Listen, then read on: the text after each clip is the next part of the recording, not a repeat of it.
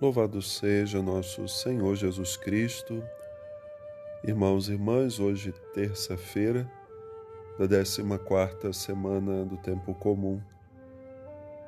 No evangelho de hoje, Jesus nos é apresentado mais uma vez entre as controvérsias do seu ministério. Ontem víamos Jesus ressuscitando a filha daquele pai que vai até ele e pede socorro, pede o seu auxílio, também a cura daquela mulher que tocou na orla do seu manto. Hoje levam a Jesus um homem mudo que estava possuído por um espírito mau. Tornou-se mudo por essa possessão. Jesus, sem fazer nada de extraordinário, libertou aquele homem daquele espírito mau e assim também o curou daquela enfermidade, já que estava uma coisa unida à outra. Aquilo deveria ser, naquele momento, razão de grande alegria para muitas pessoas. Talvez fosse ali um homem conhecido, um homem que convivia antes na sociedade, na vida religiosa daquele tempo, e agora estava livre livre da doença, livre daquela possessão, mas ao invés da alegria, da libertação, da cura, Jesus encontra resistência, dureza, crítica e hoje até mesmo palavras muito duras por parte dos fariseus que julgavam que Jesus expulsava aquele demônio porque também ele estava possuído por um demônio. É pelo espírito de Beuzebu que ele faz isso.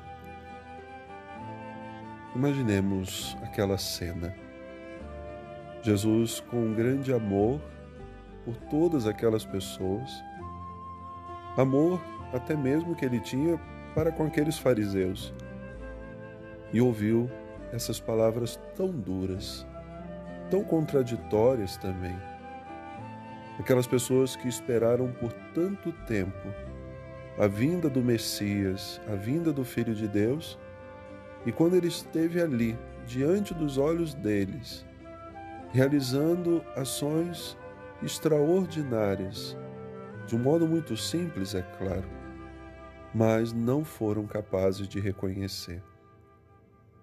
O mal estava tão enraizado no coração daquelas pessoas que eles não conseguiam enxergar quem era Jesus. Ao mesmo tempo, Jesus percebe que há muita coisa a ser feita e hoje ele nos pede a rezar sempre ao dono da messe para que envie mais operários. Há muitas pessoas precisando de cura, de libertação, muitas pessoas que precisam desse cuidado de Deus, muitas pessoas que precisam serem alcançadas pela misericórdia de Deus. E são aqueles operários de hoje que devem fazer isso. Sabemos que muitos têm medo, porque quando vemos o testemunho de Jesus, que tinha um grande amor por todos, sendo perseguido, sendo injuriado, ridicularizado diante das pessoas, quem é que realmente quer fazer essa experiência de seguimento? Passar pela mesma coisa? Sofrer também rejeições? Sabemos, irmãos e irmãs, que todos os ministros de Deus, todos aqueles que são chamados por Ele a realizarem a sua obra, passam também por muitas e grandes tribulações, provações, mas Deus está sempre ao lado de todos. Rezemos para que nunca falte operários, homens e mulheres que colaborem com essa obra de Deus, porque há muita, muitas pessoas precisando desse toque, desse cuidado, desse olhar misericordioso e que passa pelo nosso ministério, pela nossa missão, pela tua missão de batizado, por esse compromisso que você precisa assumir também em transformar a realidade à sua volta. Uma boa oração. Deus abençoe.